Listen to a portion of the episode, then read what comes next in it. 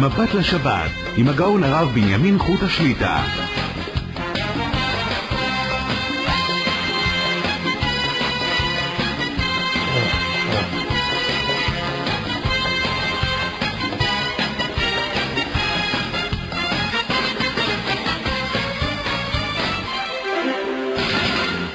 שלום וברכה, ברוך השם נפגשים לשעתיים מבט לשבת.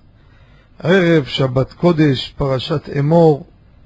נודה בתחילה לצוות המסור, יורם יצחק וזנה, וכן מאיר הנאו, חפץ השם באדם יצלח להגדיל תורה ולאדירה. מאזינים המעוניינים לעלות לשידור ולשאול את שאלותיהם יכולים להתקשר כבר למספר 077 22 שתיים, שתיים, שתיים, אחת, אחת, לאחר מכן שלוחה שמונה, לשיר השאלה בקול ברור מספר טלפון, יחזור עליכם מההפקה, אני חוזר שוב, 077, חמש פעמים שתיים, אחת, אחת, לאחר מכן שלוחה שמונה. כן, אנחנו בעזרת השם חוזרים בפתיח ההלכתי להלכות תפילה, מה שעסקנו כבר עוד לפני החגים, אז בעזרת השם אנחנו נמצאים בסימן נ"ג. ברכת השתבח שמך לעד מלכנו. מי תיקן את הברכה הזו? כותב כף החיים בסימן מ"ח סעיף קטן א', ברכת השתבח שמך לעד מלכנו, תיקן שלמה המלך. איפה זה רמוז? ראשי תיבות, שמך לעד מלכנו האל. תמיד שכותבים פיוט וכדומה, תמיד המחבר רומז בראשי תיבות את שמו. הנה שלמה המלך, שמך לעד מלכנו האל. וסוף השבח הזה מי תיקן אותו? אברהם אבינו. איפה רמוז? שימו לב. אל ההודעות, מתחיל באלף, בורא כל הנשמות, בבית, ריבון כל המעשים, רש, הבוחר בשירי זמרה ה', מלך אל חי העולמים, מ', ראשי תיבות אברהם. ומה המקור של זה? בתלמוד ירושלמי. ככה מביא הביאור הלכה סימן נ"א, דיבור מתחיל צריך להיזהר, מקורות תלמוד ירושלמי, זה ברכת השתבח. עכשיו אנחנו נדע, נלמד כמה פרטים בברכה הזו, צריך לדעת אותם. דבר ראשון, האם הברכה הזו שהיא בעצם הברכה האחרונה של פסוקי דה זמרה. כמו שהסברנו בעבר, שברכת ברוך שמה זה הברכה הראשונה על פסוקי דה זמרה, וסוף פסוקי דה זמרה, הברכה האחרונה זה ברכת השתבח שמך. האם אומרים את זה בעמידה או לא? כותב מרן השולחן ערוך סימן נ"ג סעיף א', השליח ציבור עומד באמירת השתבח. למה? טעם ראשון, הבח מביא, אומר, כיוון שצריך לעמוד בקדיש, שליח ציבור, וצריך להסמיך את זה, לכן כבר בהשתבח יעמוד. שלא יהיה הפסק בין השתבח לקדיש עד שיעמוד, ילך, מראש תעמוד, שאתה מתחיל להשתבח. זה הלכה שולחן ערוך. מי שהולך חזן, כבר בהשתבח צריך לעלות שהוא עומד. גאות מימוניות מביא אותו בית יוסף, אומר, כיוון שאסור להפסיק ונשתבח ליוצר. אז הוא מביא שלא ידבר ויספר בין השתבח ליוצר, לכן כבר עומד שם, ואז אין חשש מיד מתחיל וכו'. עכשיו, זה לגבי השליח ציבור. מה קורה לגבי הציבור? אז יש הבדל בין הספרדים לאשכנזים. מגן אברהם בדעת מרן כותב שרק שולחן ערוך דיבר על שליח ציבור. יחיד לא צריך לעמוד באמירת להשתבח. מה זה יחיד? יחיד שמתפלל בציבור גם. ציבור לא צריכים לעמוד בהשתבח. הרי מה סימן נ"א, כך כותב הקיצור שולחן ערוך גם, זה לאשכנזים, גם היחידים בציבור צריכים לעמוד בברכת השתבח. על פי הסוד, כך כותב שלמי ציבור, חסד לאלפים, אין לעמוד באמירת השתבח. שימו לב, לא שלא צריך, אין לעמוד. אסור לעמוד במועד השתבח, זה על פי הקבלה. עכשיו, שימו לב דבר חשוב מאוד רבותיי, נשים לב לדבר הזה, לפעמים לא שמים לב, אבל כשיודעים את זה נשים לב בעזרת השם. כותב המשנה ברורה, גם המשנה ברורה, וגם ליקוטי שיעורי ברכה. והביא זוהר בפרשת תרומה. אז זה גם ספרדים, גם אשכנזים. צריך להיזהר לא לעשות הפסק באמירת השבחים של השתבח שמך. שיר ושבחה, הלל וזמרה, עוז, לא שום הפסק ביניהם. והמפסיק, עונשו גדול. מי שירעתר את זקנים במקום, סימן נ"ג, הוא כותב בשם הזוהר, יש בזה סכנה.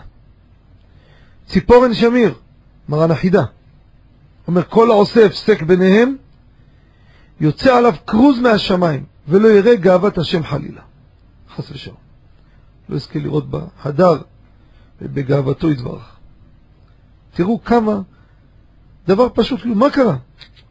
אלו שבחים גדולים מאוד שאסור לעשות שום הפסק ביניהם. עכשיו, כותב כף החיים, שאדם יעשה השתדלות גדולה, נשים לב, שלא יצטרך לבוא למצב של הפסק באמצע השבחים. תהיה מחושב, החז"ל מתחיל עכשיו, קדיש תמתין. שלא יהיה מצב שאתה מוצא את עצמך באמצע צריך לענות. עכשיו, אדם שבאמצע השתבח, שמע קדיש, ודאי שיענה. שוב, דיברנו לעשות הפסק, שהכל יהיה ברצף, ברור. אבל אם הוא שומע קדיש, חייב, אבל לכתחילה ידאג שלא יגיע למצב הזה. עכשיו, אחרי שענה לקדיש, נשים לב, תראו את החומרה של הדבר הזה, כמה שיהיה ברצף. בא בן איש חי, שנה ראשונה פרשת ויגיע סעיף ט"ו. אומר, נכון, היה קדיש, ענית, אתה חייב לענות. אבל היית חייב לענות, חייב לעשות הפסק. בוא תחזור על כל השבחים בלי הפסק. גמר לענות לקדיש, נמצא באמצע שיר ושבחה, הלל וזמרה. לא, לא, תחזור עוד פעם. שיר ושבחה, הלל וזמרה, עוז וממשלה, נצח, גדולה, גבורה, תהילה. זה הבן איש חי. מה רבי עובדיה, הוא כותב, לא צריך לחזור על השבחים. ככה מביא הליכות עולם חלק א' עמוד פ', מי שענה, לא צריך לחזור על השבחים. אבל רואים מפה כמה הדבר הזה חשוב. עד כדי כך, שימו לב מה אומר פה, אבל אני רק מביא את הדעה הזאת. זה ייתן לנו ככה עוד חיזוק להבין את החשיבות של הדבר הזה. מגן אברהם, בהקדמה לסימן נ"ג, יש לו הקדמה לסימן, הביא בשם אשלה, שמשיר ושבחה עד מעתה יאמר את הכל בנשימה אחת. תראו מה זה. כמה שלא יהיה הפסק ביניהם. אבל חיי אדם בשם הגר"א, משנה ברורה, גם המשנה ברורה מביא, לא צריך לומר בנשימה אחת. אבל הפסק אל תעשה, אבל לא בנשימה אחת. שיר ושבחה, הלל וזמרה, אין בעיה. ולא יותר מזה, שלמד ציבור מביא בשם הזוהר, וגם מרן החידה, הם מביאים שעל פי הסוד, לא לומר בנשימה אחת. למה? כי צריך לומר אותם בנעימה, כמו שאתה מסדר שבחו של מלך. איך תגיד בנשימה אחת? להבדיל בלי סוף הבדלות, כמו הסרט בני המן, איך זה נראה? ואת פרשת ואת שוש וחל וזה מאוד משנה. לכן הלכה למעשה, לא לעשות בנשימה אחת. אבל למה אמרתי, הבאתי את הדעה הזאת? שנבין כמה לתת משקל לדבר הזה, חשוב מאוד. עוד דבר מביא מרן החידה בשמחת הרגל על הגדה של פסח בסוף ההגדה.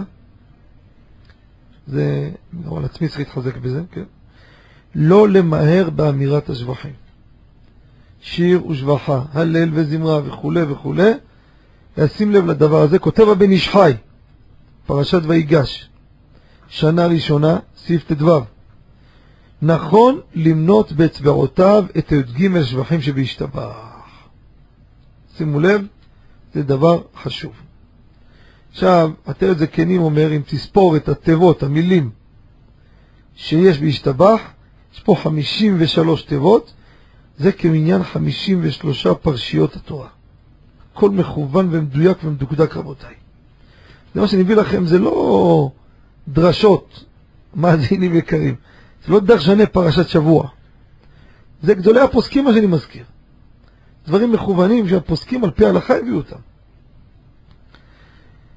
המגן אברהם, דבר מעניין, הוא בהקדמה מביא שיש בהשתבח חמישה עשר שבחים. כנגד השבחים הנמצאים בברך דוד, שירת הים, או כנגד חמישה עשר שיר המעלות, חבודרה מביא. אבל רבים אומרים שיש י"ג שבחים, כמו שאמרנו. איך נהיה 13 ו-15? אומר הגר"א, גם החיי אדם, וזה חשוב שנדע אם למנות באצבע או לא. ברכות והודאות זה לא מן המניין. זאת אומרת, הגר"א, מגן אברהם בהקדמה בשם השלם מביא 15 למה? כולל ברכות והודאות. אחרי זה שמך הגדול והקדוש וכו'. אבל אנחנו למעשה רק 13, 13 שבחים מהבן איש חי כנגד י"ג מידות של רחמים. ורבי אברהם, רבי עמרם אבורביע, נתיבי עם, נשאירו אותו בסימן הזה סעיף ב' מביא, כנגד י"ג תיבות, ברוך שבברכת ברוך שאמר. הכל מדויק ומדוקדק. ברוך שאמר, יש לכם 13 פעם ברוך. תספרו, כנגד הברוך האלו, 13 שבחים בברכת השתבח. ספרדים נוהגים לומר, כמו נוסח שמביא שאר הכוונות, מלך אל חי העולמים. מהאשכנזים יש נוסח ספרד, הם מביאים מלך יחיד אל חי העולמים. כל אחד כמנהגו, זה גם חשוב.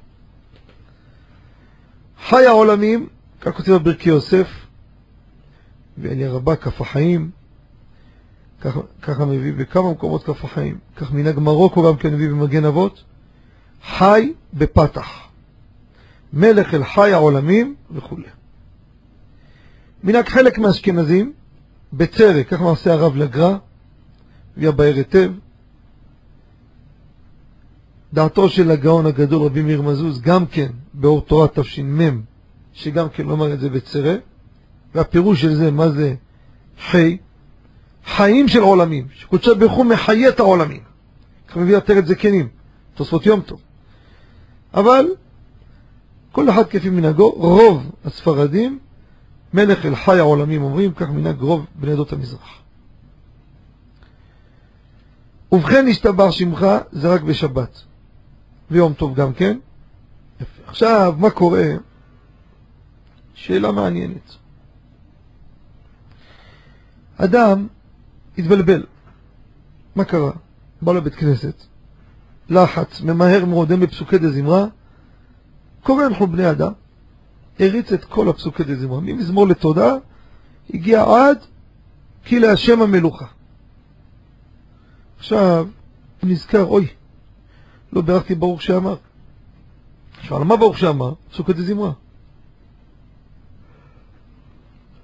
ופסוקי דזמרה, גמרתי כבר.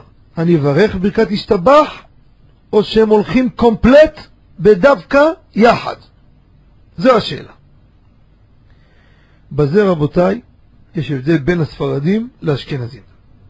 לספרדים, פשט מרן בסעיף ב', ככה בית יוסף סימן נ"ד, כף החיים וכך הכרעת, יביע עומר, חלק ח', סימן ז'. לא יברך ברכת השתבח שמך. רק אם ברך ברוך שאמר, עם קצת מפסוקי דזמרה. בין ביחיד, בין שליח ציבור. ולכתחילה רק דווקא אשרי לומר. כן, זה יש עניין כי הוא העיקר הפסוקי דזמרה. אבל הפרי מגדים, אתה מבין אותו ביאור הלכה וככה לאשכנזים, ככה נראה ביאור הלכה גם כן הכריע, זה דומה, שימו לב, לברכת הנהנים. מה הכוונה? בא אחד, לקח שקית רוגלח, מזונות, אכל.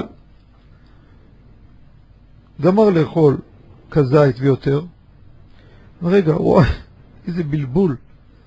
הרי לא אכלתי לפני כן, לא בירכתי. אז ברכה ראשונה נגמר, לא בירך, אבל גמר לאכול, אי אפשר ברכה ראשונה עכשיו. הוא יכול לברך מזונות, על מה? שאלה יברך על המחיה או לא. אומר הפרי מגדים, ברור שיברך. מה, אחד שלא ברך ראשונה, אז מה, גם ברכה אחרונה יגזול? יברך. אומר הפרי מגדים, אותו דבר בפסוקת הזמרה. לא ברכת ברוך שאמר, בסדר, טעות, קורה, אנחנו בני אדם. עכשיו, גמרת פסוקת הזמרה, נגמר, גמרת, על מה תברך? נגמר. אז זה כמו גמרת לאכול. לך ברכה אחרונה, תברך. ככה, גם הביאו עליך פשטות ככה, וזה לאשכנזים.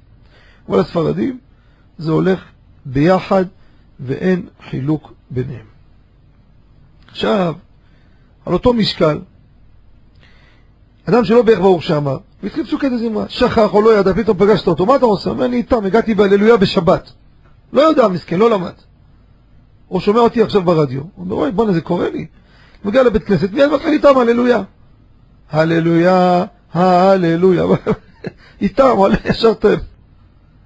מה, באמת ככה? ברכה, השתבח, אני לא יכול לברך? בסדר, אבל אם נזכר בהלכה הזאת, בשבת בא בבית כנסת, רגע, שמעתי יום חמישי בתוכנית, אמר שמי שלא עשה ברוך שם, אבל הוא עכשיו לא סיים פסוקי דזמרה, לא סיים את אז ישיר, כן? הלכה למעשה, כותב ביביע עומר, חלק ח' סימן ז', כל עוד שלא סיים אז ישיר, תעצור. זכר ברוך שאמר, ופסוקי דזמרה, תגיד כמה מזמורים, והשתבח. ולמה? איך נהיה פסוקי דזמרה השתבח? סליחה, אז ישיר. הוא אומר, כיוון שכל עם ישראל נהגו לומר אז ישיר, אז זה כמו פסוקי דזמרה. הרב אוזנר מסתפק וצריך עיון, כן? אבל זה הלכה למעשה. אותו דבר, שאחד עשה טעות אחרת. מסכן, בא מאוחור. אמר, רגע, מתחילים יוצר? יאללה, זריז. ברוך שאמר וכולי וכולי, השתבח שמך לעד מלכנו. אה, מה זה? זה כמו ברווחה ראשונה ואחרונה, ולא אכל כלום באמצע. לא עשה פסוקי דזמרה בכלל. מה עושים איתו? שימו לב.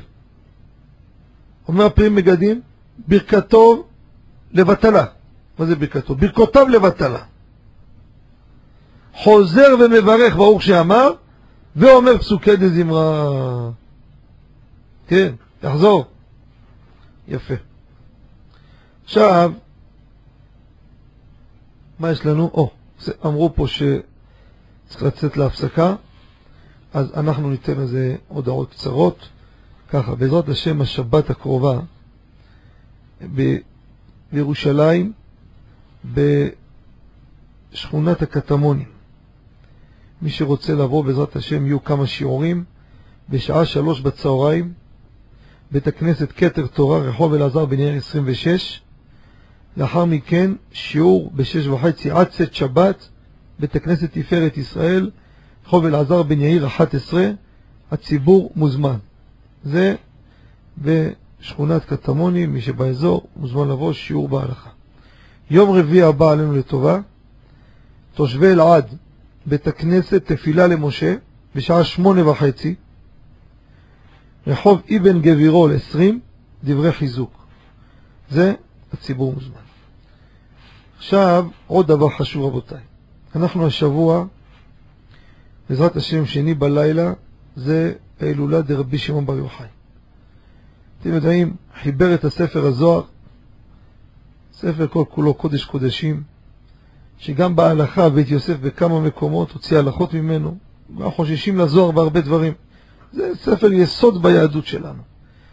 רבי שמעון בר יוחאי בעצמו אומר בספר הזה, יזכו לגאולה. וזה השבוע כל אחד ישתדל, בפרט במוצאי שבת, המנהג של חבורת הרשב"י, וגם כל השבוע, כל אחד ישתדל כמה שיותר לקרוא דפי זוהר. אני, יצא לי לראות, מישהו הראה לי, ממש ריגש אותי מאוד. יש ארגון, אין לי את הטלפון, אבל תנסו לסדר את זה. הם שולחים למי שרוצה 50 דפי זוהר, והם מחברים את כל עם ישראל, הם עושים עשרות אלפי סטים זוהר, ממש בימים של ל"ג בעומר. אתה מקבל 50 דפים ומחלק אותם לידידים בבית כנסת לזה, מביא לך שליח עד הבית, לא עולה כסף, לא שום דבר. ראיתי פרסום, יד עזרא ושולמית, וזה זיכוי הרבים גדול, וגם מי שלא השיג, ייקח ספר זוהר ויקרא זוהר, וזה דבר חשוב מאוד, בפרט בימים האלו, שאנחנו ממש בסנטימטרים לגאולה השלמה, נעשה את זה עוד יותר, שיהיה יותר שובה ונחת. קודשא ברוך הוא מאיר פנים, תראו איזה ניסי ניסים כל יום וכל שעה. כמה ניסים עושה איתנו קודשא ברוך הוא. תראו, החיילים, השם ישמרם וחייהם. יחזיר אותם לביתם בריאים ושלמים. נכנסים למקומות של צמא- צמאי דם שם. והם לא ילדים קטנים, כולם על חרבך תחיה, אלופים בדם ובנשק. וקודשה הוא שומר עליהם, שערה משערות ראשם לא נפגעת. זה השתבח שמו, זה בכוח השיתוף של לימוד התורה. והאמונה שלהם, של החיילים, מי שיודע, זכיתי כמה פעמים לדבר בכמה בסיסים של צבא, והם עצמם, מתפעל לראות איך שהם מניחים תפילין ומתחזקים, ואומרים, אתם יושבים לומדים, נותן לנו את הביטחון ואת הכוח ללכת להצליח. אז מזה ומזה יש סייעתא דשמיא. אבל מה אני אומר? תראו, חסד השם על עמו ישראל. כמה חסדים. רוצים להמשיך את החסדים האלו, שהגאולה תבוא מתוך חסד בעזרת השם. אז זו הזדמנות לקחת את הזוהר ולהשקיע בו, בעזרת השם, ונזכה לגאולה השלמה בקרוב.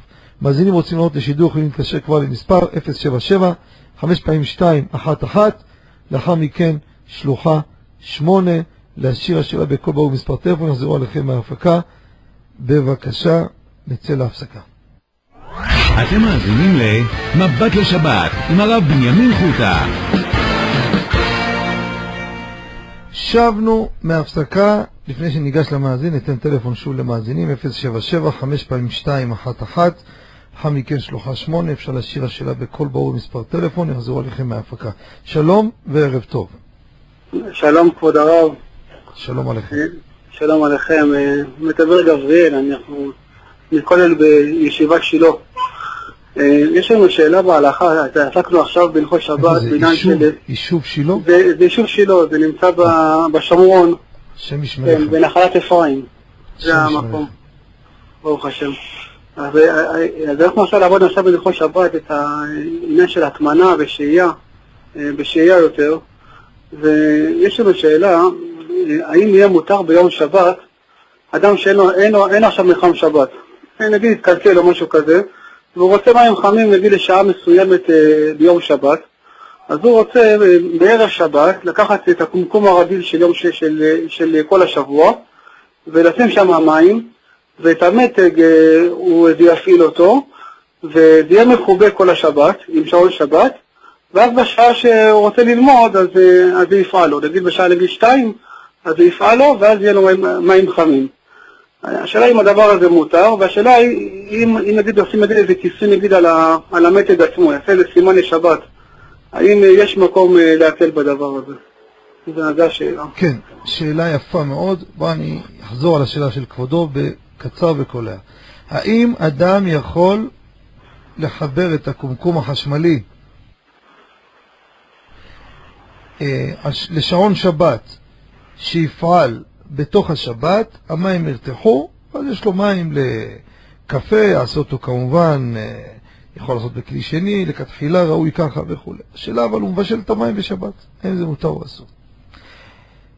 יש, לפני שניכנס לגדרי המלאכות, יש פה בעיה שצריך לדעת אותה ונגענו בה בהרבה פעמים בכל מיני שאלות. והנה עוד שאלה שגם תיתן לנו עוד דוגמה עם עוד איזה צ'יפור בגדר.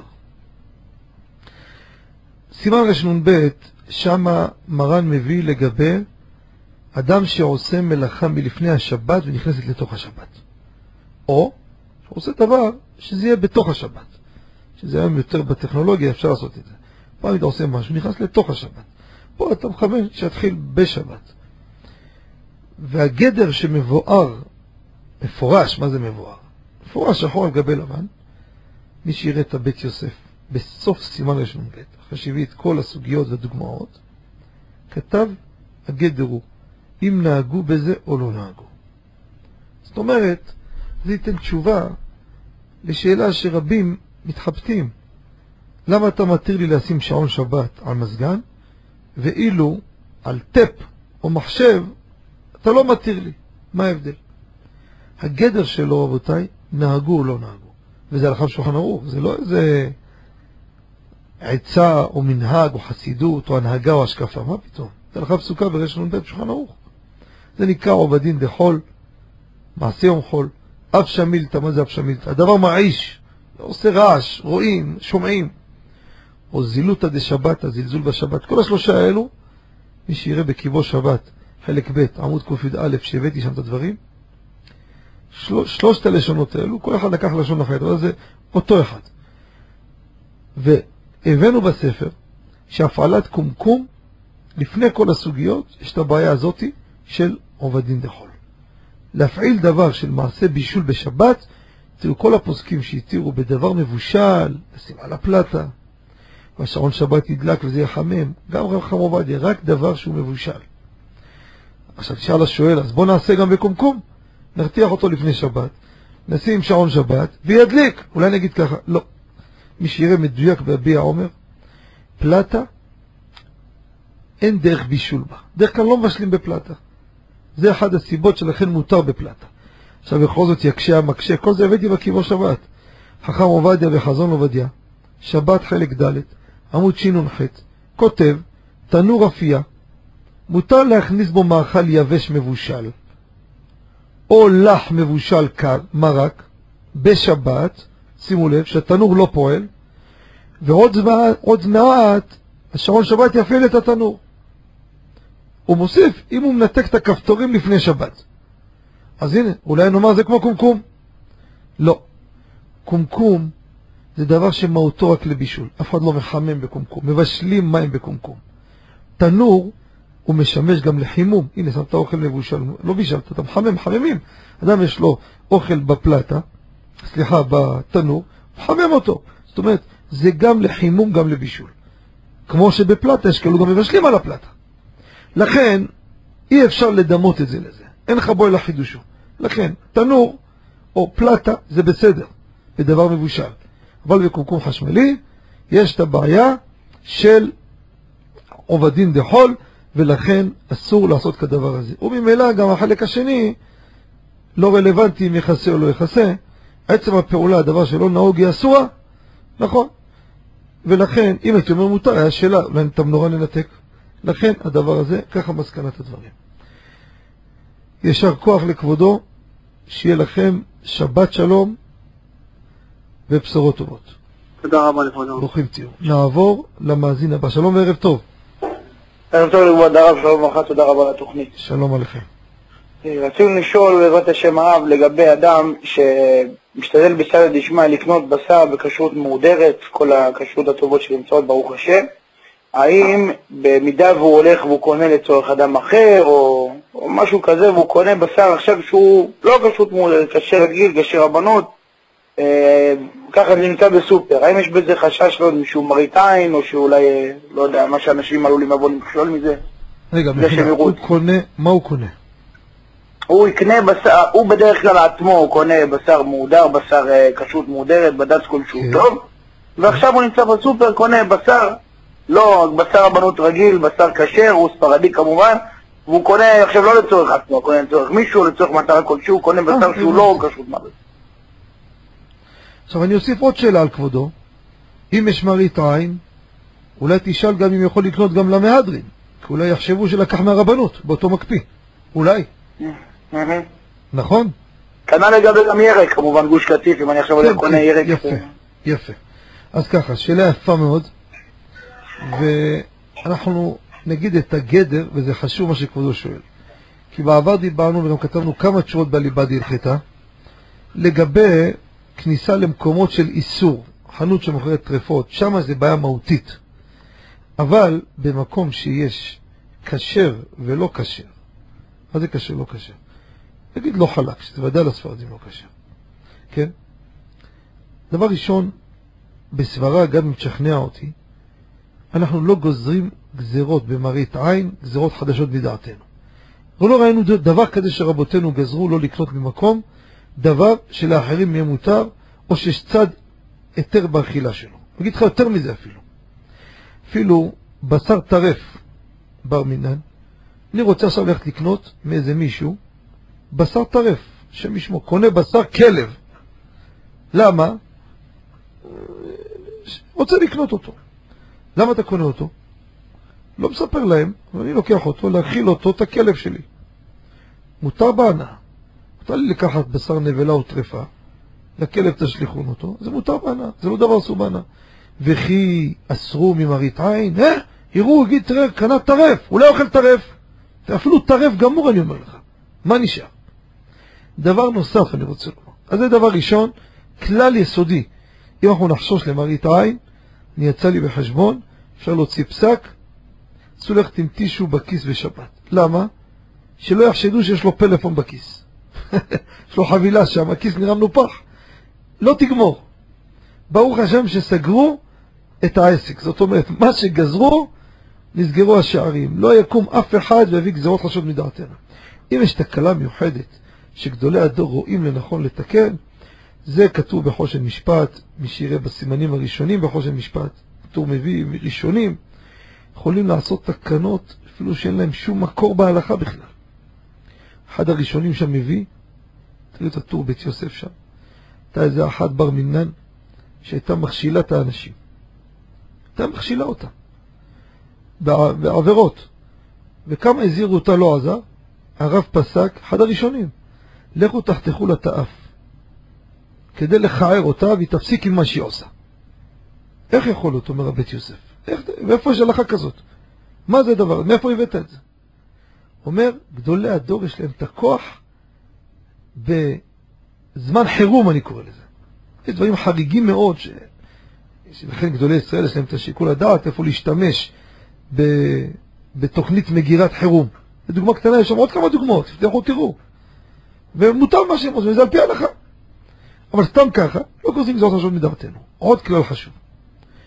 כל דבר שיש אפשרות לעשות אותו בהיתר, אני לא חושש. לדוגמה, אדם מגלח את הזקן במכונת גילוח שמותרת. ואתה תגיד עין לתער. גם פה, בשר קשה יכול לתת אותו לאשכנזי, יכול לתת אותו לבהמתו. ולכן אין חשש למראית עין. לכן אדם יכול לקנות, לתת למישהו שאוכל, ואין בזה חשש. בסדר? כן. יישר כוח לכבודו, שיהיה לכם... תודה רבה לרב שבת שלום. תודה לכם, שבת שלום ומבורך.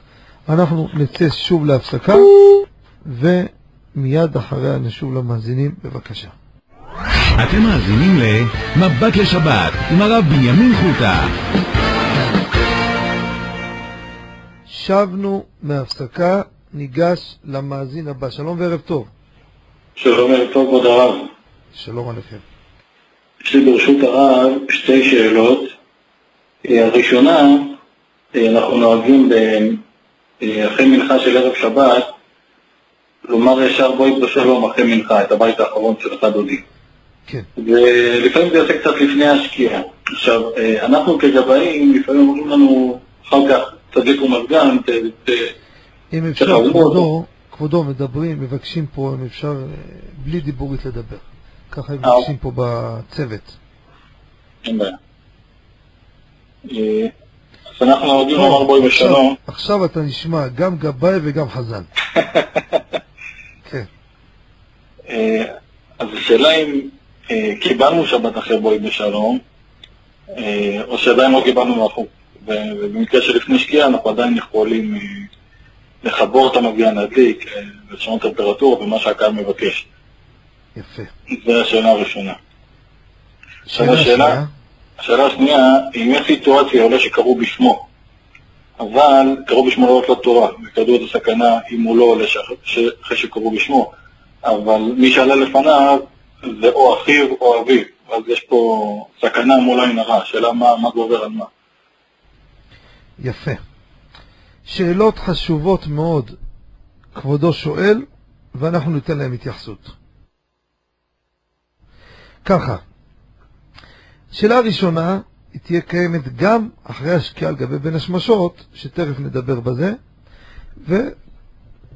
וניגע בשאלה הזו.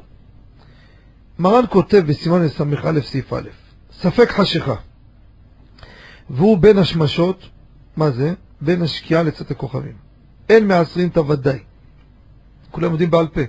אין מטבילים את הכלים, אין מדליקים את הנרות וכולי, אבל מעשרים את הדמאי, טומנין את החמין, ומערבין עירובי חצרות, ומותר לומר לגוי בין השמשות להדליק נר לצורך שבת. וכן לומר לו לעשות כל מלאכה שהיא צורך מצווה, או שהוא טרוד נחפז עליה. כך כותב מרן, אחרי השקיעה מותר לומר לעשות פה מלאכה דרבנן. מרן בשמ"ב גם סעיף א', כל הדברים שהם אסורים מדברי סופרים, לא גזרו עליהם בין השמשות. אבל יהיה דבר מצווה או דוחק, כגון מותר לומר לו בין השמשות לעלות באילן, או לשוט על פני המים להביא לולב או שופר וכולי. כך מביא, לכן אומר מרן, מותר לומר לגוי בין השמשות להדליק נר. למה אמירה לגוי זה דרבנן? זה מותר בבין השמשות. יפה. עכשיו, אני מתמצת את הדברים, כן? אבל מי שיש לו קיבו שבת חלק א', עמוד קס"ז, יש שם באריכות עוד, אבל ניתן נגיעה כדי ככה להשיב לכבודו הלכה למעשה. כל האחרונים, וגם המשנה ברורה, בש"מ סעיף קטן א', כל זה שלא קיבל שבת. קיבל שבת, נגמר הסיפור. לכן, כשאמרת בואי קלה, בואי קלה, זה קבלת שבת. קבלת שבת. לכן אם אתה כגבאי רואה שפתאום נתקע פה משהו ולא, אל תגיד בואי בשלום. לא קיבלת שבת. קיבל שבת, בזה נגמר הסיפור. עכשיו, או אם יבוא מישהו מבחוץ שלא קיבל שבת, גם כן לצורך גדול יהיה אפשר. זה הלכה למעשה. לכן קיבל שבת בין לפני השקיעה, בין בין השמשות, נגמר הסיפור, לא יכול לעשות שום מלאכה. עכשיו, השאלה השנייה זו שאלה יפה מאוד, היא קורית גם כן. קוראים לאדם לעלות לתורה, קודם כל, הנהגה טובה. ספרדים, לספרדים אני מדבר, אשכנזים, ככה מנהג לקרוא בשם. ספרדים לא נהגו לקרוא בשם. למה לקרוא בשם? כבודו יעלה, זהו. מי שזכה בעליית רביעי יעלה, למה צריך להגיד שם? גם אם מישהו אומר לך, תשמע, אני מכבד את ההוא, לך תגיד להוא, כבודו, בוא תעלה. למה לומר שם? למה לסבך? הרי שאומרים שם, שם ישמור אם אדם מסרב, מקצרים ימיו ושנותיו, חס ושלום, בר מינן. תדעו לכם, יש אנשים שהם לא רוצים לעלות, מכל מיני טעמים של אי נעימות, אני בעיניים שלי ראיתי, וגבאים לא חושבים, קורא לו בשם, והוא מסכן, לא יכול להתגבר. עם כל החומרה של הדבר, הוא לא עולה. אחד, אחד אני מכיר אותו, בא לשיעור, הייתי באיזה מקום, לא משנה. אמרו לו, תעלה, לא עולה. הייתי בדרך כלל, כבודו, איך, אתה יודע? אומר, אתה לא מבין איך לא נעים לי, והוא יודע את זה, הגבאי, והוא קורא לי, אני, מה, השם ישמור, אומר, מה שיהיה, שלא יהיה, שיהיה רק טוב, אבל אני לא מסוגל לעלות. אז דבר ראשון זה הנהגה. אבל בוא נגיד, קרא לאדם בשמו. בסדר, הוא מוכן לעלות, אבל מה הבעיה? לא שמו לב, זה לפניו, היה אחיו. מה עושים? מרן כותב סימן קמ"א סעיף ו'. יכולים לקרות שתי אחים זה אחר זה, והבן אחרי האבא. אבל אין מניחים אלא בשביל עין הרע. בעיקר הדין אין בעיה, אבל משום עין הרע לא מעלים לתורה אח אחרי אח, או בן או אבא אחרי אחד אחרי השני. בא המשנה ברורה סעיף קטן י"ח. זה כל הפוסקים, גם הספרדים כף החיים סעיף קטן כ"ח, מביא הרבה פוסקים, אין חולק, לא ראיתי חולקים בזה. הוא אומר, מן הדין אין שום חשש איסור. זה רק עין הרע. לכן, אם קראו וכבר עלה, לא ירד. אך לכתחילה אין מניחים לקרות בשום עין הרע. זאת אומרת, הלשון במשנה ברורה, אם קראו וכבר עלה לא ירד. ככה הוא מביא שמה. עכשיו, בפשטות, בגלל שאמרו לו בשמו, וזה לא מעיקר הדין, בפשטות, גם אם הוא עוד לא עלה, אם הוא עוד לא עלה, זה גם כן מעיקר הדין, כמה שאמרו לו שם, אין בזה שום חשש ויכול לעלות. ככה בפשטות. זה בתמצית העניין, הלכה למעשה. אה, בסדר כבודו? תודה כבוד הרב. יישר כוח שלכם, שבת, שלום ומבורך. תודה. כן, אנחנו שוב כבר יוצאים להפסקת... אה, יש לנו עוד מאזין? מחילה, כן. ערב טוב למאזין הבא. שלום כבוד הרב. שלום עליכם. אה, רציתי פשוט הרב שתי שאלות. אה, שאלה ראשונה, מה הדין אה, אם אדם נכנס לבית כנסת והוא מסתפק אם הוא זוכה במעלה של עשרה ראשונים, הכוונה הוא מגיע, הוא רואה שיש למשל שישה מהמניין הקודם ועוד עוד ארבעה מהמניין החדש, והוא נכנס ל-11. האם אה, באופן הזה הוא נחשב למערת עשרה ראשונים, או שלא? אוקיי. ושאלה שנייה, מה הדין אם אדם נמצא בתפילת שמונה עשרה והוא... אה, כבודו, בוא רגע, שנייה, הם כבר, כבודו כל כך הסביר יפה, כבר הפסקה אוטוטו מגיעה, נחזור על השאלה ונתפוס גם את המאזינים לשעה הבאה, ואתה גם תשאר איתנו. או תנתק, יחזרו לך מהאולפן. שואל המאזין הנכבד שאלה יפה מאוד. הגעתי למניין, אנחנו שישה אנשים, שמונה, עוד לא מתחיל המניין, מחכים, אבל יש עוד שישה, שבעה שהם נשארו במניין הקודם. האם אנחנו איבדנו את העשרה הראשונים או לא? יש פה עשרה בפועל. מצד שני, אין פה עשרה שהולכים להתפלל עכשיו. שאלה יפה מאוד. אז אנחנו נצא להפסקה, ומיד לאחריה נענה לשאלה הזו, וגם לשאלה הבאה של כבודו. אז כבודו, מה שירצה יעשה, אנחנו יוצאים להפסקה, מיד שבים, בבקשה.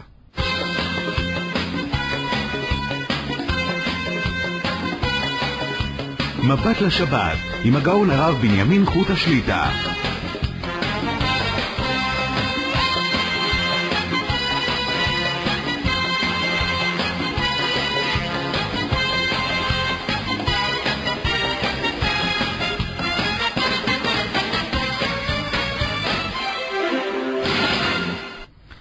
שלום וברכה, שבנו לשעה שנייה מבט לשבת, ערב שבת קודש, פרשת אמור, נודה שוב לצוות המסור, יורם יצחק וזנה, וכן למאיר הנאו, חפץ השם באדם יצטרך להגדיל תורה ולאדירה, מאזינים המונים לעוד לשידור ולשאול את שאלותיהם יכולים להתקשר כבר למספר 077 5 פעמים 2 1 1 לאחר מכן שלוחה 8 להשאיר השאלה בקול ברור עם מספר טלפון, יחזרו עליכם מההפקה. איתנו המאזין על הקו, אבל ברשות... ברש... המאזין איתנו, נכון? כן, הרב. ברשות כבודו, אני בזריזות אתן רק את הפינה של הספרים החדשים, כמנהגנו בתחילת השעה השנייה, ומיד ניגש לשאלות של כבודו המעניינות. כפי שאתם יודעים, כל שבוע אנחנו נותנים פה במה, הרדיו נותן במה פרסום למחברי ספרים ללא תמורה. כל שבוע אנחנו מפרסמים שלושה ספרים חדשים.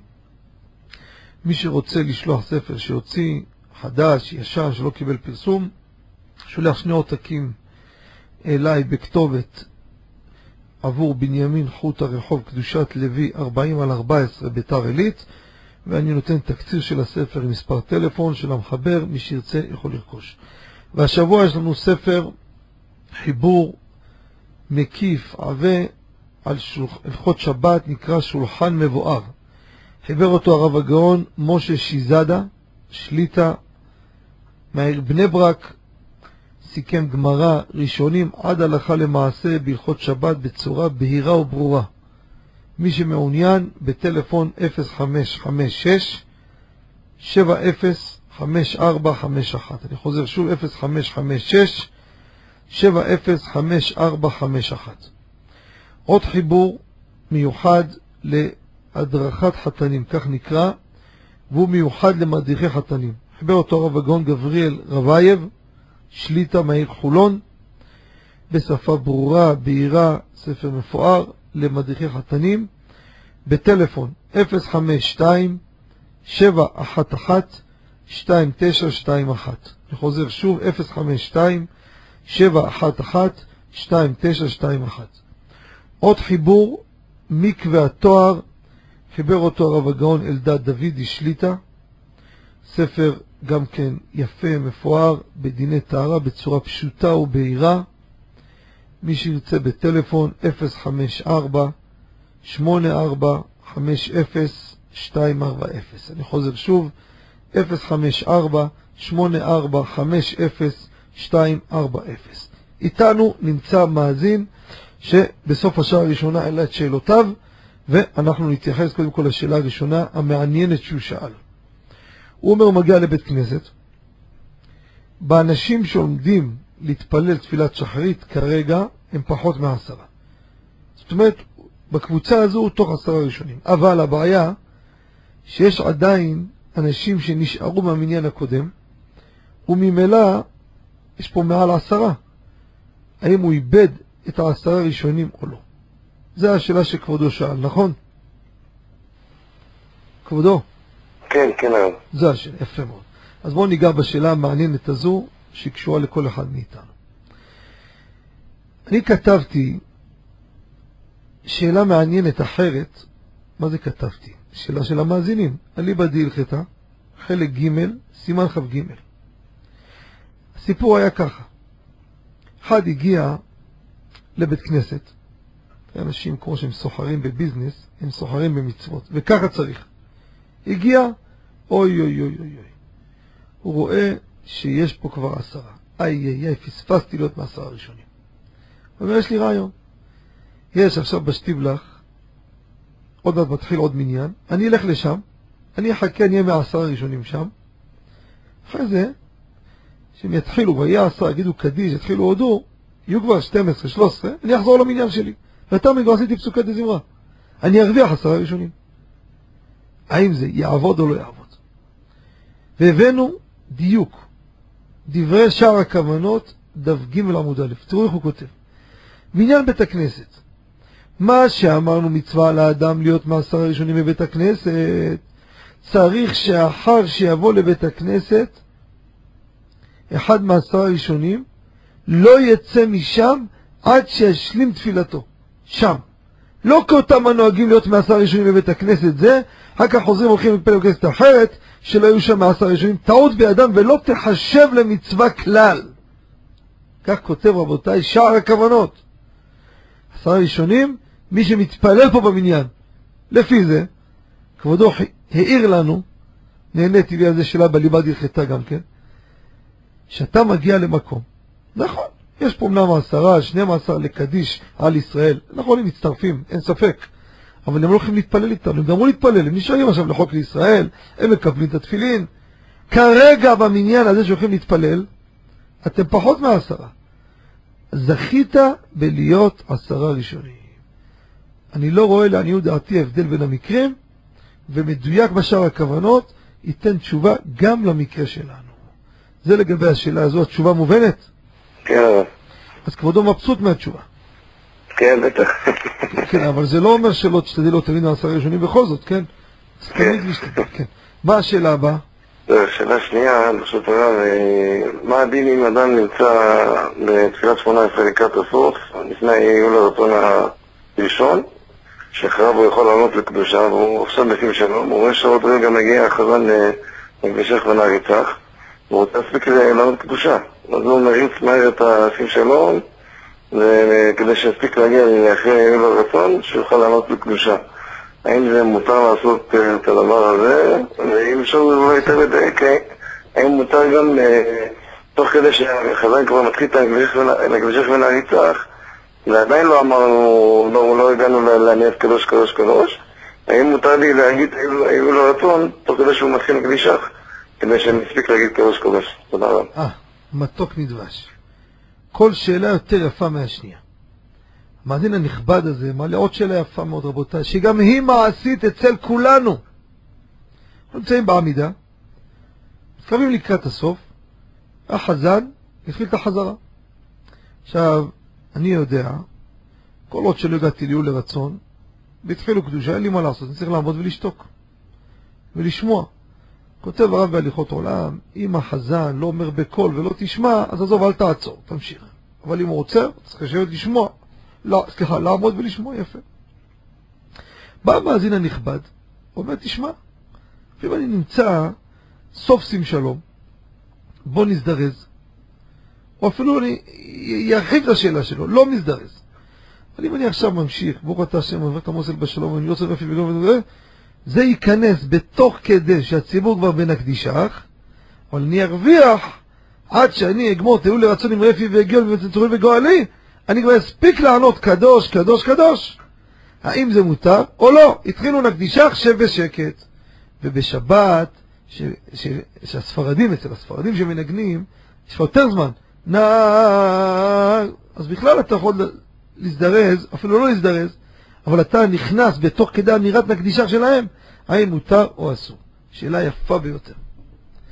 אז ככה, יש לנו שולחן ערוך בסימן קכ"ב סעיף א'. קודם כל, אם בא להפסיק לענות קדיש וקדושה בין שמונה עשרה יהיו לרצון, אינו פוסק. למה? יהיו לרצון הוא חלק מהתפילה. אבל בין יהיו לרצון לשאר תחנונים, יכול להפסיק. זה הלכה פשוטה, המאזין כבר הכניס את זה. עכשיו, מרן בק"ד, סעיף ז' כותב, לגבי מי שנמצא בעמידה, אינו פוסק לקדיש ולא לקדושה. אסור לך לעצור בשביל זה, אלא ישתוק ויכוון למה שאומר שליח ציבור ויהיה כעונה. ישתוק באמצע העמידה ושומע כעונה. האחרונים כולם שואלים אם שומע כעונה זה הפסק, אז הם מסבירים זה לא בדיוק שכאילו הוא אומר, אבל איך שלא יהיה, זה ההלכה שולחן ערוך. בא הגאון הגדול, שלמה זלמן אוירבך, הביאו אותו בהליכות שלמה תפילה, עמוד קט"ז. תשמעו מה הוא אומר. באמירת נקדישך, במילים נקדישך, אין חובה לשתוק. הוא אומר עוד יותר חידוש, תשפסו חזק מאזינים. אפילו בין קדוש קדוש וכולי, לבין ברוך השם, כבוד השם במקומו, שיש שם לעומתם וכולי, גם שם, אם דוגמה באמצע פסוקי דזמרה, בין הקדוש לבין הענייה הבא, יכול להמשיך. אומר שם טוב שגם ישתוק, או יאמר עם השליח ציבור. אבל מכאן הדין אומר, גם זה הייתי מפסיק. זאת אומרת, אבל בין הקדישה הוא כותב בפירוש, אין שום בעיה שאתה תמשיך את התפילה שלך. איפה אתה צריך לשתוק? אם אתה נמצא עדיין בעמידה, קדוש, קדוש, קדוש, תשתוק. אבל כשהם אומרים לקדישך, תמשיך. פתאום הציבור מנגן, נקדיש, אתה תמשיך אתה. וקרא זה לזה ואמר תעצור. או, לפי זה. אם אני עכשיו נמצא על הקשקש, אני נמצא ותמוסל בשלום, ותמוסל בשלום וכולי, היו לרצון לפי והגיון, והתחילו. עכשיו אני שואל, הרי לענות עכשיו אתה לא יכול לענות, אלא מה? אני אשתוק. אשתוק. הרי בזמן הזה, אומרים לקדישך, אני יכול להמשיך את התפילה. אז מה זה משנה אם אני ממשיך כדי להרוויח קדוש, או אפילו לא בשביל להרוויח קדוש, קל וחומר בשביל להרוויח קדוש. לכן הלכה למעשה, אתה יכול להמשיך כדי להיפגש איתם בקדוש, קדוש, קדוש. אם לא הספקת, הגיעו לקדוש, קדוש, אתה עוצר ושותק, ואתה לא יכול כבר להמשיך איתם. אבל אם הצלחת לשרוד בזריזות, על פי ההלכה לא צריך לרוץ, כן? זה הלכה פסוקה, לא צריך למהר את התפילה בשביל הדברים האלו. לא שמעת, לא שמעת. תשתדל אחר כך אם תוכל לשמוע. אבל בוא נגיד פה עכשיו, כן אני רוצה להזדרז, או לא להזדרז. אני רוצה רגיל, אבל בינתיים אתה רואה שבנגישה רבני הריצה יש לי עוד כמה שניות, או אם זה בשבת יותר מזה אפילו, אז אני יכול להספיק.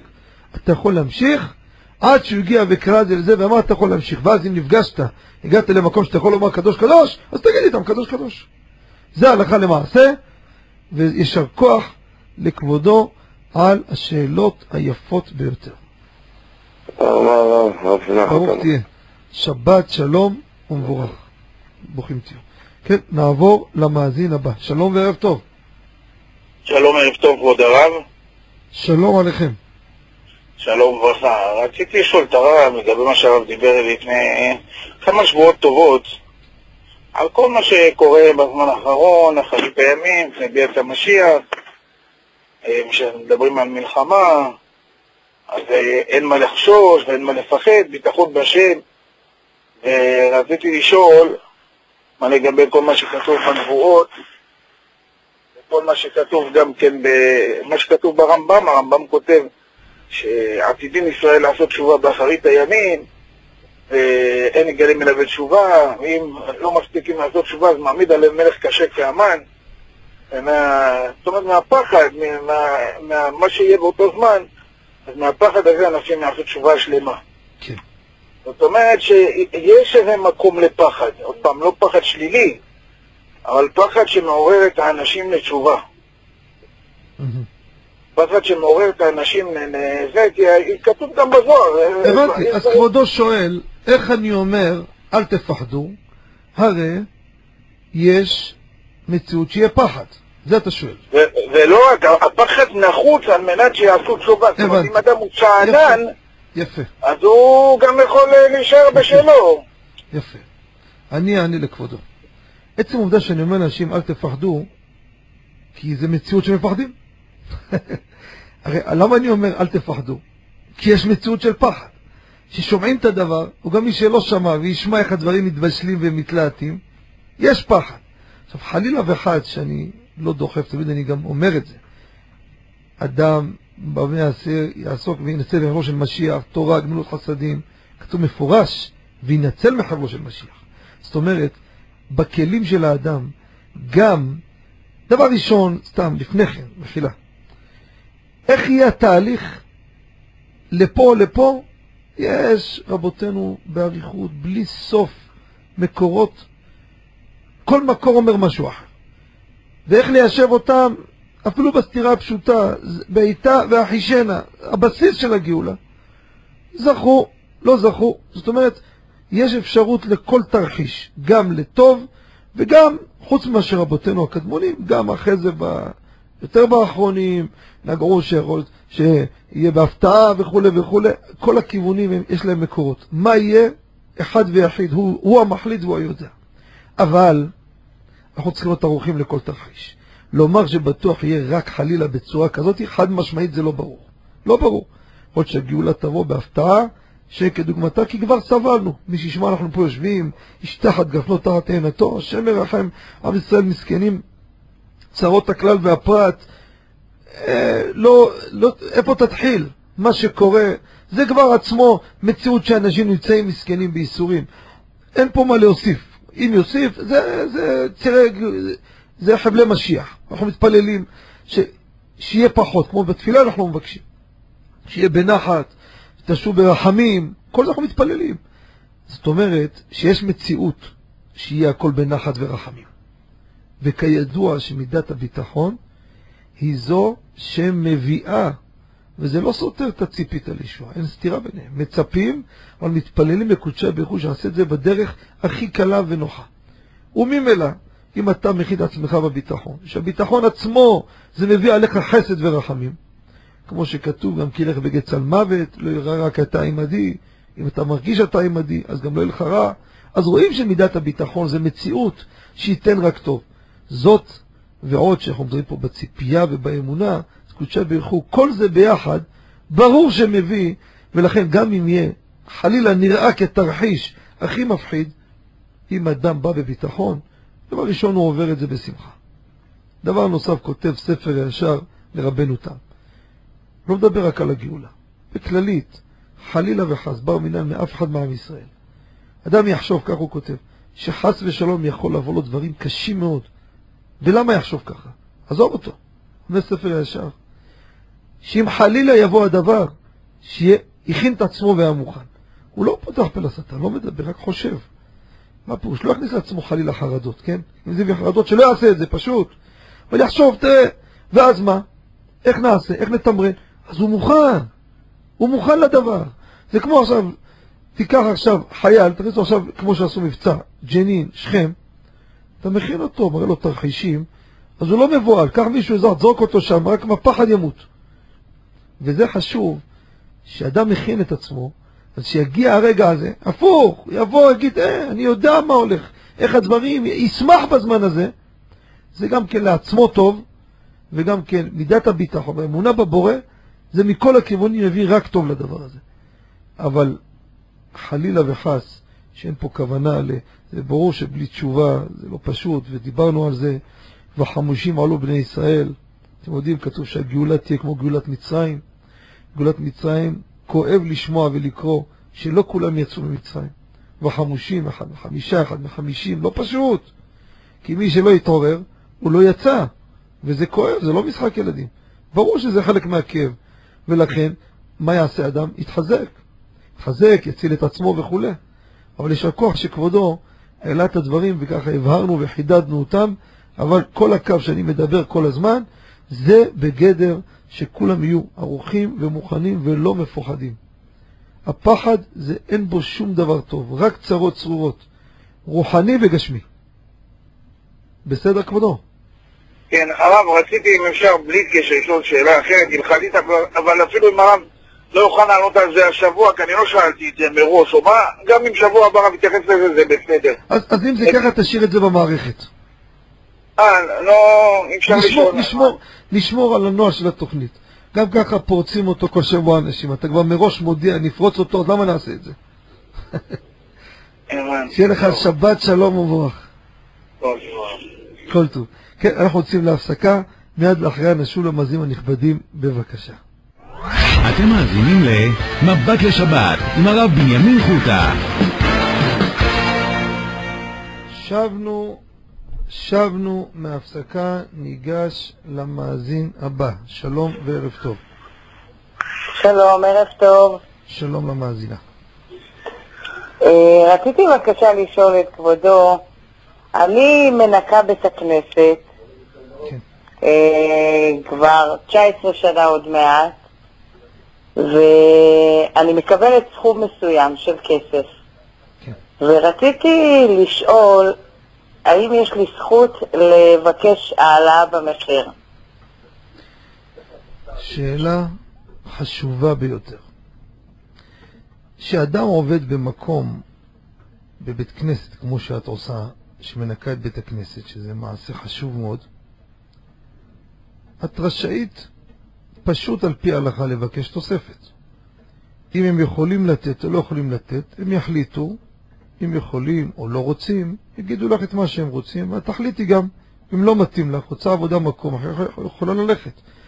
את, את עובדת, תייחסי לדבר הזה כעבודה לכל דבר. הרי את עובדת בתשלום, את לא עובדת בחינם. מי שעובד בהתנדבות, זה כבר מעשה של צדקה, מעשה... זה משהו אחר. או אם זה מחיר סמלי, אז עד היום נתת במחיר סמלי, את זכאית לבקש יותר ואין שום חשש בזה. אם את נדרת נדר, שאת מנקה בצורה כזו, עכשיו את רוצה לשנות, זה כבר צריך לשמוע את כל הפרטים, רב שישמע את כל הנתונים, זה שאלה של נדרים, זה סיפור אחר. אבל סיפור רגיל, אין בזה שום בעיה, ומצד בית כנסת, זה חשוב מאוד שמביאים גם מנקה בתשלום. כי המציאות שהם משלמים, אפשר לטעון, ואפשר לדרוש, ואפשר לבקש, ואפשר לבקר. כשלא משלמים, אז uh, אתה לא יכול לדבר. כמו שמרן כותב בהלכות תפילה, סימן נ"ג סעיף כ"ב, שליח ציבור. לא שליח ציבור, זה כבר, לכאורה כבר בתפילה, בעיקר של הבית כנסת, לכאורה, זה, זה הנושא הרוחני יותר בעצם, שליח ציבור בשכר עדיף יותר מבן דבר. מדוע? בימים האחרונים, תראו, בקיבה מועד ימים נוראים, הבאנו בזה שתי טעמים.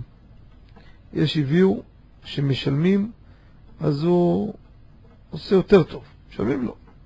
וגם למנוע מי שלא הגון שלא יעשה שלא יעלה אחד חזן לא הגון, פה משלמים, יש מישהו, זו עבודה שלו. ואותו דבר גם בזה, ממש ככה.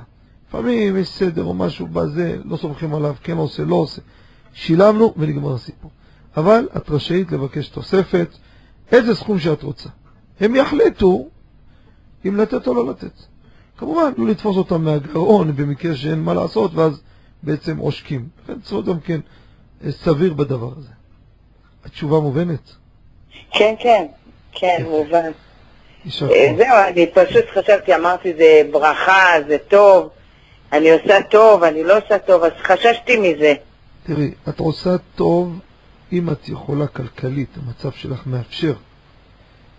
בכמות, בסכום שאת לוקחת, שאני מבין 19 שנה, זאת אומרת שאת בתעריף של פעם, ככה זה נשמע. כן, כן, ת- או, ועוד יפה. איך של פעם, יפה. כן. אז אם יש לך קושי בפרנסה, ויש לבית כנסת כסף, אני הייתי ממליץ לך לבקש תוספת. כן, פרנסה לבן אדם שזקוק. תחנקי את עצמך. יש בתי כנסת, ברוך השם, בלי עין הרע, הבנקים כבר אין מקום איפה לשים את הכסף שלהם. לא מוציאים כלום, רק מכניסים. אז מה העניין? שעוד לא יתפרנס, שיהיה לו קצת מה לאכול. אבל אם יש לך ברוך השם פרנסה בשפע, וזה לא יוסיף לך הרבה, אז זה יחשב לך גם לצדקה. גם אם יש להם כסף. זה השיקול. אבל לפחד, אין לך מה לפחד. זהו, זה- זה היה, זה היה חשוב לי לשמוע. אז אני, אני הבנתי, אני קלטתי בדיוק איפה הנקודה. המשפט האחרון זה העיקר שרציתי לשמוע. זהו, כבודו. אבל זו תוכנית הלכתית, לכן התחלתי בהלכה. זה לא תוכנית אה, לילה לפסיכולוגיה. אבל גם זה עשיתי. כן. שיהיה לכם טוב שבת שלום לנקות וברכה. בית הכנסת, כבוד הרב. סליחה? זה טוב לנקות בית הכנסת. מה זה זכות גדולה מאוד. זכות גדולה מאוד. לנקות את בית השם, לעשות את זה הכי טוב, בפרט שזכית 19 שנה גם במחיר סמלי, זה, זה מה שלוקחים מפה אחרי 120.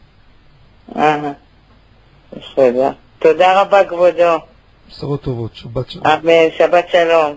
כל טוב. כן, נעבור למאזין הבא. שלום וערב טוב. שלום כבוד הרב. שלום וברכה.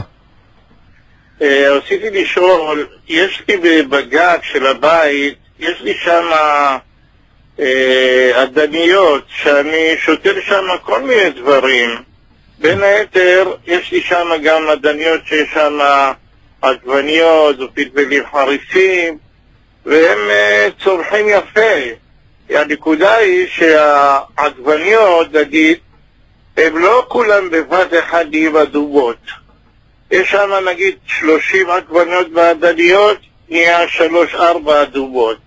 ואחר כך עוד ועוד ככה זה הולך. השאלה, איך אני מתנהג לגבי, אם אני רוצה להשתמש בהם, לגבי מעשרות, יפה מאוד. תרומות בעשרות. יפה מאוד.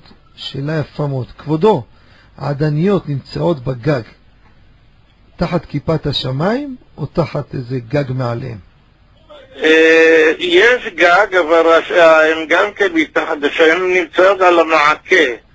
על המעקה יש, יש גג לגג, יש לו גגון, יש גגון. הגג, יש גגון, כן, אבל נגיד אה, יש גם פתח שרואים את השמיים. לא, זה ברור, זה ברור. בצדדים יש פתע, אבל יש גגון. יש גגון, כן. יפה. אז אני אגיד לכבודו. צריך לדעת יסוד בתרומות ומעשרות. וגם מי שיש לו ליבה דלחתה, כתבנו בזה כמה תשובות לגבי מצו... בתרומות ומעשרות במשפחה של השאלות האלו. הרמב"ם כותב הלכות מעשר פרק א' הלכה י' אילן שנטעו בתוך הבית פטור ממעשרות. למה? שנאמר, עשר תעשר את כל תבואת זרעך היוצא השדה. מה זה יוצא? מה שיוצא לשדה. מה שבבית, פטור. אומר הרמב"ם, אבל מדרבנן חייב. בא הרעב"ד, אומר לא, פטור לגמרי.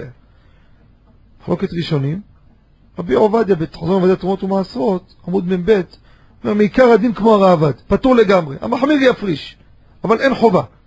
עכשיו, למה למה בתוך הבית הוא פטור? האם זה רק פסוק כמו שאמרנו, או יש רצים לומר, זה החזון איש, על שביעית סימן כ' עוד ו'. הוא אומר הטעם שבתוך הבית פטור, אין דרך זריעה בכך. הבית הוא לרועץ לצמחים. מה הכוונה? זה קלקול, זה לא תועלת. מה ההבדל, איזה, אם אתה הולך עם הטעם או עם הפסוק? מה שגדל לדוגמה בחממות אפילו. חממות, הכל עם תנאים, עם הכלים, הכל. מי שהולך עם הפסוק, פשט הרמב"ם, וכך פוסק מרן הרב עובדיה. כך כותב גם כן, יש ספר של הגאון הגדול, הראשון לציון, רבה של ירושלים. הגאון הגדול רבי שלמה משה עמר שליטה. כרם שלמה. יש לו כמה חיבורים גדולים, בפרט בתוצאות התלויות בארץ, ועוד באבן העזר כמובן. חלק שני, עמוד צדיק ט'. רבו כידע, הוא מזכיר אותו כל הזמן, בעל המשנת יעקב, הרב רוזנטל, שהוא מספר שהוא שאל את החזון איש, מה זה הטעם הזה כבודו? זה גזרת הכתוב. אמרנו, יהיה בזה נפקא מיני, יהיה בזה השלכה הלכתית. אם זה מקום שהוא סגור, זה לא יוצא השדה, אבל זה לא רועץ. אז למה ככה? אז הוא השיב לו גזירת הכתוב, לא חייב שיהיה לה טעם, אבל אין איסור לתת טעם. ככה הוא ענה לו. זה מעניין. גם אבן ישראל הרב פישר, גם תמה על החזון איש, גם מרן הרב עובדיה, למעשה הלכה למעשה, מה שבתוך בית תחת תקרה, אין חובה להפריש תרומות ומעשרות. המחמיר, תבוא עליו ברכה מדרבנן. לא חובה. עכשיו, לכן גם פה אותו דבר. אם היית אומר לי אין גג, אז זה בחוץ לגמרי. אבל יש גג מעל. נכון שמהצדדים פתוח, בסדר, אז מה? זה נקרא בתוך הבית, זה נקרא בית. עכשיו, לגבי שאתה רוצה להחמיר, נכון, אתה צודק, מה, תוציא שתי עגבניות עכשיו, אחר כך תוציא עוד שתיים מכל אחת תפריש, מה יהיה? אז קודם כל, משתי עגבניות, אתה מוציא אחד יותר ממאה, כלום, חתיכה קטנה, מה אכפת לך? אתה לא יכול גם להשאיר אותם עד שהשאר יהיו. אם אתה יכול להשאיר עד שהשאר יהיו והכל יהיה אדום טוב, אז חכה. תכתוב את הכל ותפריש. אבל אם אתה רואה שזה לא הולך, לוקח זמן, אז אין מה לעשות, אתה לא יכול להפריש מהתלוש על המחובר או מהמחובר על התלוש, אין דבר כזה. זאת אומרת, מה שמחובר לעדניות, אי אפשר להפריש עכשיו, עד שתכתוב אותו. עכשיו כרגע הוא גם לא ראוי, אז מה שאתה כותב, תפריש. אחר כך תכתוב עוד פעם, עוד פעם תפריש. רק מה, מילה קטנה, ולא נוכל להאריך מדי. בכמויות כאלו קטנות, שאתה מפריש בחילול מעשר שני, נמצאים בשנה ראשונה לשמיטה, אבדה. א', ב', ד', ה' מעשר שני. צריך לחלל אותו על מטבע. אם ההפרשה היא פחות משווה פרוטה, חייב שיהיה פרוטה חמורה בתוך ההפרשה. אז מה זה פרוטה חמורה? דבר שהפרישו על יותר משווה פרוטה. או שאתה לוקח את זה מקרן המעשרות, או שאתה דואג לזה. אבל אם אתה בא לוקח כסף, שקל עכשיו, ואומר, תראה, אני עכשיו רוצה להפריש על זה חתיכות קטנות פחות משווה פרוטה. זה בעיה. אבל זה בתמצית, אני מבין שאמרתי את זה מהר, אבל תרומות ומעשרות זה סוגיות שלמות. בסדר, בסדר, מובן כבודו, איכשהו. אז אה, אני רק רציתי לשאול, אה, זאת אומרת, בעיקר הדין זה פטור, אבל מי שמחמיר לעשר, יפה, אז אתה, הוא...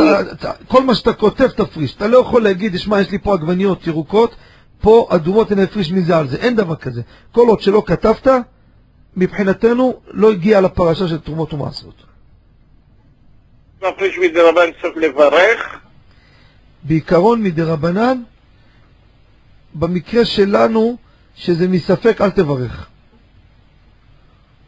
אה, ואם אני לא, לא מאפשר, זה, זה עיקר הדין, אני מבין. כמו שאמרתי, עיקר הדין כמו ראב"ד, בדיוק. הבנתי. גם לאשכנזים, גם לספרדים. אוקיי, טוב, רבים לאשכנזים. חלקו על החזון איש. אה, אוקיי, זקני מצוות, תודה רבה. לא, לא. חלילה, יישר כוח, לא חלילה שאני מחליט חזון איש או לא. מישהו כמו חזון איש, ברור. אבל בפוסקים רבים, אתה רואה, גדולי הפוסקים, הרב פישר ועוד, אמרו כדבר פשוט, אה, כפשוטו, יוצא השדה ונגמר. שיהיה לכבודו שבת שלום ומבורך. שבת שלום, להגדיל תורה ולאדירה. אמן וכן לאמור. כל טוב. כל טוב. נעבור למאזין הבא. שלום וערב טוב. שלום עליך כבוד הרב, ערב טוב. שלום עליכם. שאלה הרב, אה, כמה שאלות קצרות, אני אשאל את זה אה, במהירות.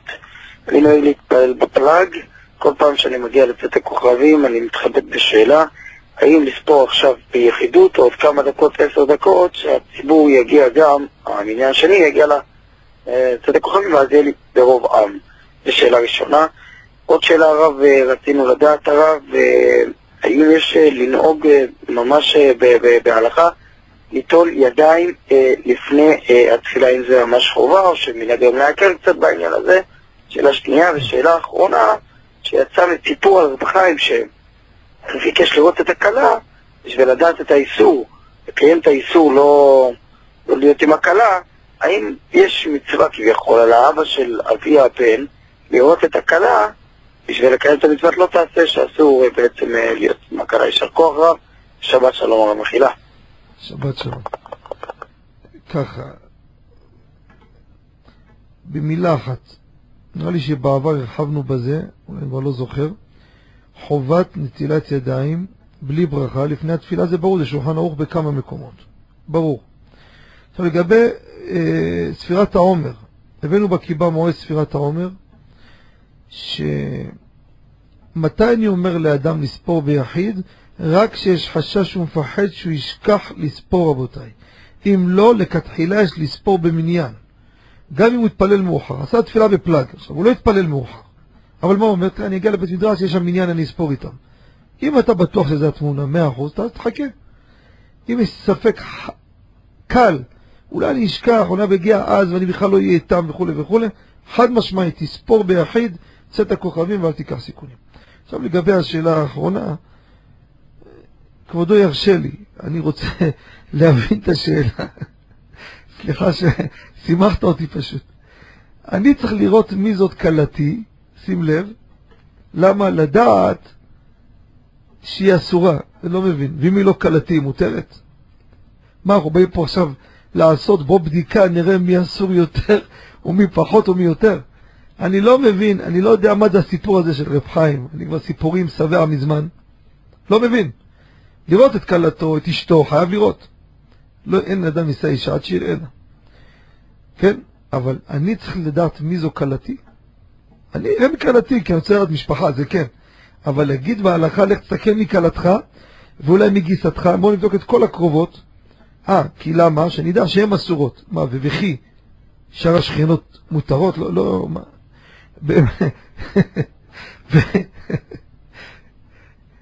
בסדר, אני לא, לא, לא מבין מה קורה פה. דוגרי, אתה אומר שככה אומרים, אני לא מבין. אני אשמח אם מישהו יסביר לי או יביא מקור. אני בשכל רוצה להבין. יש גבול. כבודו מבין מה אני אומר? בסדר. אז אה, זהו, אני זה מה שיש לי לומר. אדרבה, אולי לא הבנתי מה הרעיון בזה לראות, אבל אני... אתם רואים, אני אין לי פה פשוט, לא יודע מה... מה העניין בזה בכלל? זה מצחיק.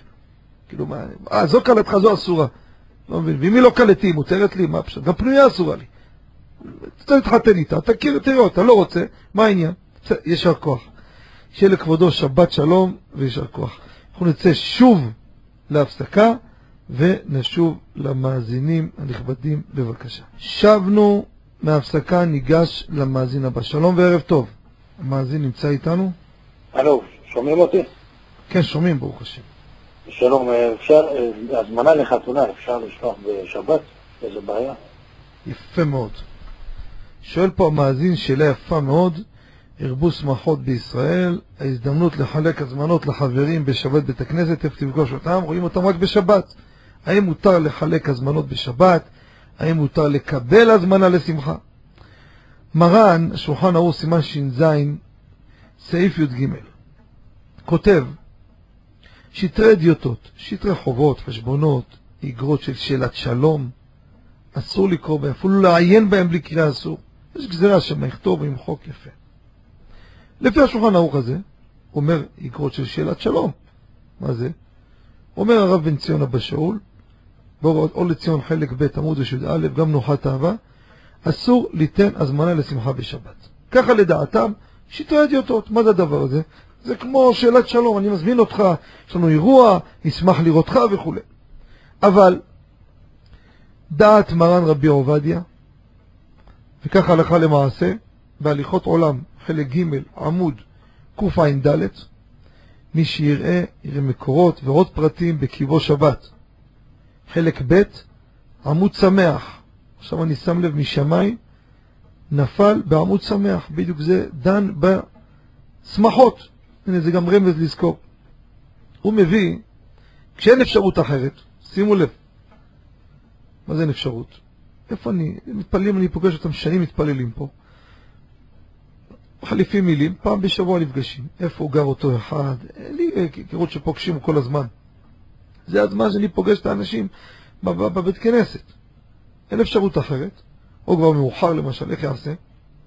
יש להקל. כמובן מצד העירוב צריכים, צריכים לשים לב שיש עירוב שם, וכל זה בתנאי שזה סעודת מצווה. שאז זה חפצי שמיים. זה ההיתר שלו. אתה מזמין אותו לסעודת מצווה. מה זה סעודת מצווה?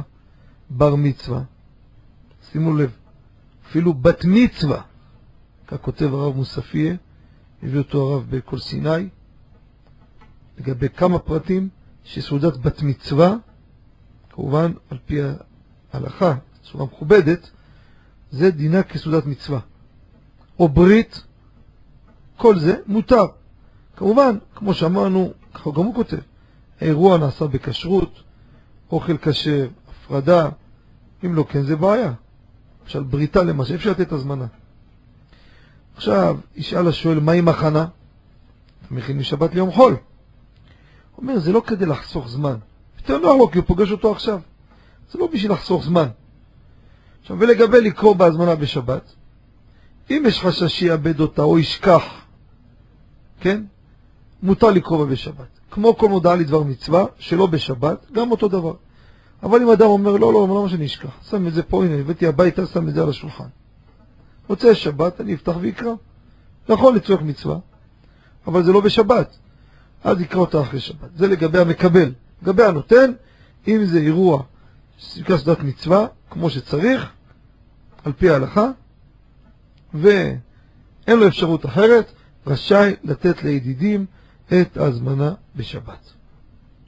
כבודו, התשובה מובנת? תודה רבה, כבוד הרב, יישר כוח. ברוך תהיה, המשכם רק שמחות. ברוכים תהיו. שיהיה לכם שבת, שלום וברוח. כן, יש נמצא איתנו מאזין? בסדר. אה, יש איתנו מאזין על הקו, אה, יורם? בסדר, מאה אחוז. אה, כן, אנחנו פה, אה, אומרים לי פה כמה מילים, ככה יש לנו פה כמה דקות נשארו לסיומה של התוכנית, אז אנחנו ככה נסיים באיזה, בדבר חיזוק, שאנחנו רגילים, רבותיי, כמו שאתם יודעים, נכנסנו לקיץ, או בתוך הקיץ, בעזרת השם, הנה כבר ל"ג בעומר, אותו חג השבועות, מתן תורתנו. ואתם יודעים, ימות הקיץ, ימים ארוכים, והזמן רץ. אין סוף לתעסוקות. מי שחושב שיגיע לשעמום, דחוק מאוד שזה יהיה. רק אם הוא לא, שוב אין לו לא שיעורים ולא כלום, אז הוא יכול להשתעמם, וגם יצר מסדר את כולם, מעסיק אותם 24-6, דקה אין מנוחה. כל אחד בצ- בציוד שלו. ואין לדבר סוף. מה שהאדם חוטף ביום שלו, רבותיי, זה הניצול הזמן של שיעורי תורה. חוץ מהתפילות כמובן, אדם צריך לדעת, זה העיקר ביום שלו. תשמעו טוב, מה שרוב היום הוא לא שם, כעול הפרנסה. זה הקללה של אדם הראשון, זה התפר תאכל לחם. מה יעשה? אבל צריך לדעת שהזמן איכות הכי הכי לרוחניות של האדם, לעתיד שלו ול- ולהווה שלו, לבית שלו, לאשתו ולילדיו, תדעו לכם את זה. זה לקבוע עתים לתורה. כל אחד ברמה שלו. ואם אין ליד הבית, ייסע רחוק. כן, כמה שיטרח יותר, שכר פסיעות בידו. וגם הערך של הדבר יותר גבוה. בפרט נשים צדקניות, אתן שומעות אותי. לא פשוט הדבר, אני יודע את זה. ואני רואה את זה גם בבית. הילדים הקטנים, שובבים, וזה, ולא הולכים לישון, ובלאגן, ורבים, ו- ו- ו- ובלי סוף סיבות. ואישה טבעי, תשמע, תבוא לפה, אני לא מסוגלת, לא, עזוב, תשחרר. לפעמים אין מה לעשות, אישה לא תתפוצץ. ברוך הוא, בני אדם. אבל תשימו בראש, שאם זה לא חיוני באמת, אי אפשר לתאר את שכרכם, תדעו לכם את זה. אחרי 120 שנה, אחרי בריאות ואיכות ימים, נשים יראו מה הם יקבלו, הגברים יקנו מהם. תשמעו מה אני אומר לכם. זה לא אני אומר. אם זה גדולי הפוסקים, מרן החידה ועוד. למה? הנתח שלכם בלימוד תורה של הבעלים הוא נקי מאה אחוז. הוא דיבר, ענה לטלפון, מה עשה זה בעיה שלו, לא קשור לכם. ירד לו. אתם מקבלים נקי. בנוסף על המסירות נפש שאתם עושות. לכן, גם מי שעוד לא עלה לרכבת, תשמעו מה אני אומר לכם. אני אומר את זה מדאגה ואהבה. לא לוותר על הדבר הזה. יום יום. לשלוח את הבעלים לשיעורים, תראו פתאום תוך תקופה מהפך בכל התחומים. אנחנו נודה לצוות המסור הנפלא, ירום יצחק וזנה וכן מאיר הנאו, שיהיה להם לכולכם ולמאזינים שבת שלום ומבורך, הצלחה בכל מילי דמיטב, שבת שלום ונשתמע בשבוע הבא.